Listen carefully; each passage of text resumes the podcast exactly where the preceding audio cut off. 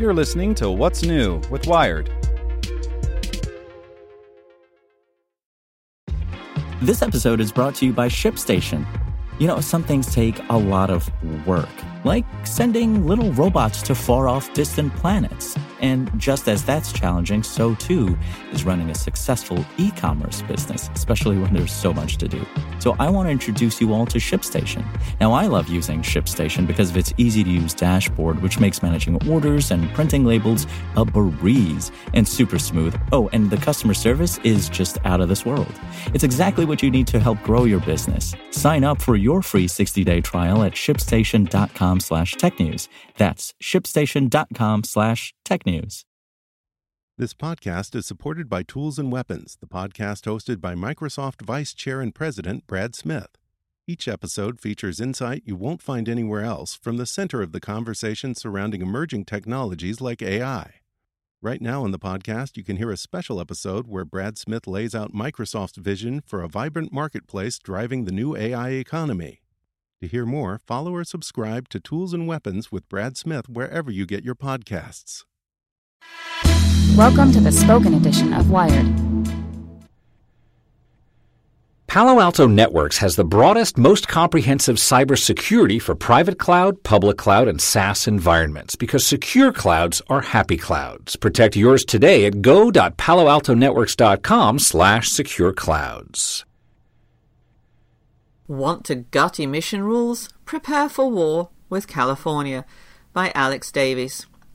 In its ongoing jihad against federal regulations, the Trump administration has indicated some interest in targeting the ones that attempt to fight climate change. First in its sights, a funky law that gives the state of California the right to make its own rules on automotive emissions. But because of the ways laws and business work, the California exemption is one of the most powerful environmental tools in the world. So California's not going down without a fight. A quick history lesson. When legislators wrote the 1963 Clean Air Act, they acknowledged that California already had pollution fighting rules, and that its environmental situation was especially dire. So they gave the state the right to write its own stricter standards. It's hard to overstate how important the ability for California to set its standards has been to public health and clean air over the past 40 years, says Don Anair, Deputy Director for the Clean Vehicles Program at the Union of Concerned Scientists. Time and again, California has been willing and able to move forward. From unleaded gasoline to catalytic converters to counting carbon dioxide and other greenhouse gas emissions in vehicle standards, the Golden State has played a key role. That's because, as Therese Langer, Transportation Program Director at the American Council for an Energy Efficient Economy, puts it, California doesn't just mean California. Even though California is the only state that can write its own rules, under Section 177 of the Clean Air Act, any state looking for more than the federal package of regulations can opt to follow California's auto standard.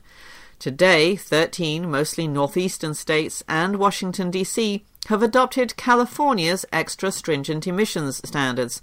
Nine states also follow Cali's mandate that automakers sell zero emission vehicles. Together, they account for nearly 30% of new car sales in the country. And no car maker wants to build California cars and rest of the world cars. Result? All cars meet the California standards, says Rebecca Lindland, an analyst at Kelley Blue Book. But if American car makers are good at anything, it's complaining about regulations that demand it produce cleaner, more efficient cars. The anti regulation, climate change doubting Trump administration seems to sympathize. But California's waiver makes it hard for the feds to weaken anything. Trump's team could have the EPA review the standards that govern cars through 2025, standards the agency finalized just a week before Obama left office. But it would take years, likely face a legal challenge, and would require the EPA prove all the scientific data supporting its original decision is no longer valid. And even if the EPA won, the California exemption would still hold, and car makers would still have to make cars that met it.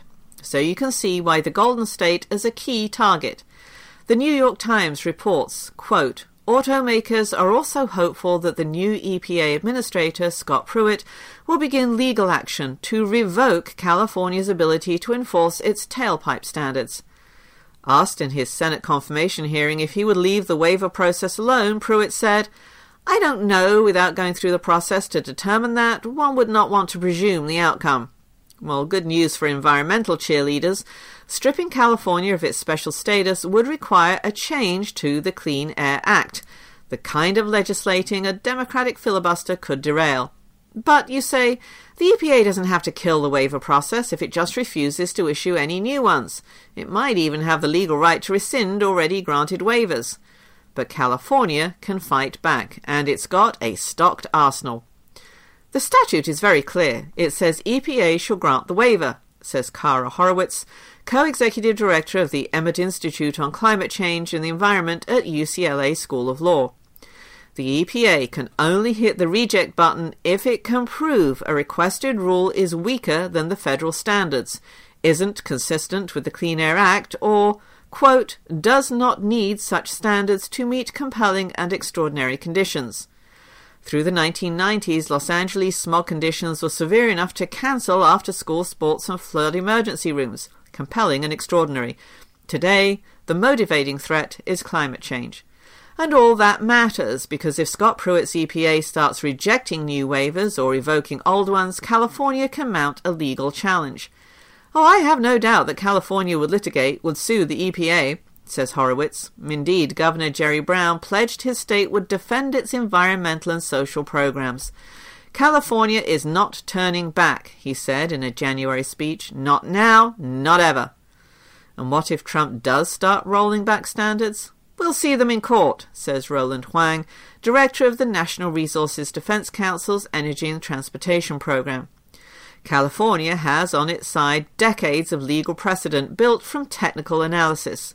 The EPA has outright rejected just one waiver out of nearly a hundred, and that was in 2007, when the state wanted to restrict greenhouse gas emissions from passenger vehicles. The EPA said nope, the auto industry celebrated, and California prepared a lawsuit. But the Obama administration swept in before the case played out. In May 2009, President Obama announced a settlement of sorts. The EPA, not just California, would include GHGs in new standards, and the recently bailed out auto industry would deliver cleaner cars. With a new face in the White House, the auto industry seems willing to renege on that peace treaty and California seems ready to go to war. Want to learn how you can make smarter decisions with your money? Well, I've got the podcast for you. I'm Sean Pyles, and I host NerdWallet's Smart Money Podcast. Our show features our team of nerds, personal finance experts in credit cards, banking, investing, and more. And they'll help you make the most of your money while cutting through the clutter and misinformation in today's world of personal finance. You'll get clarity on strategies to help you build your wealth, invest wisely, shop for financial products, and plan for major life events. Listen to NerdWallet's Smart Money Podcast wherever you get your podcasts.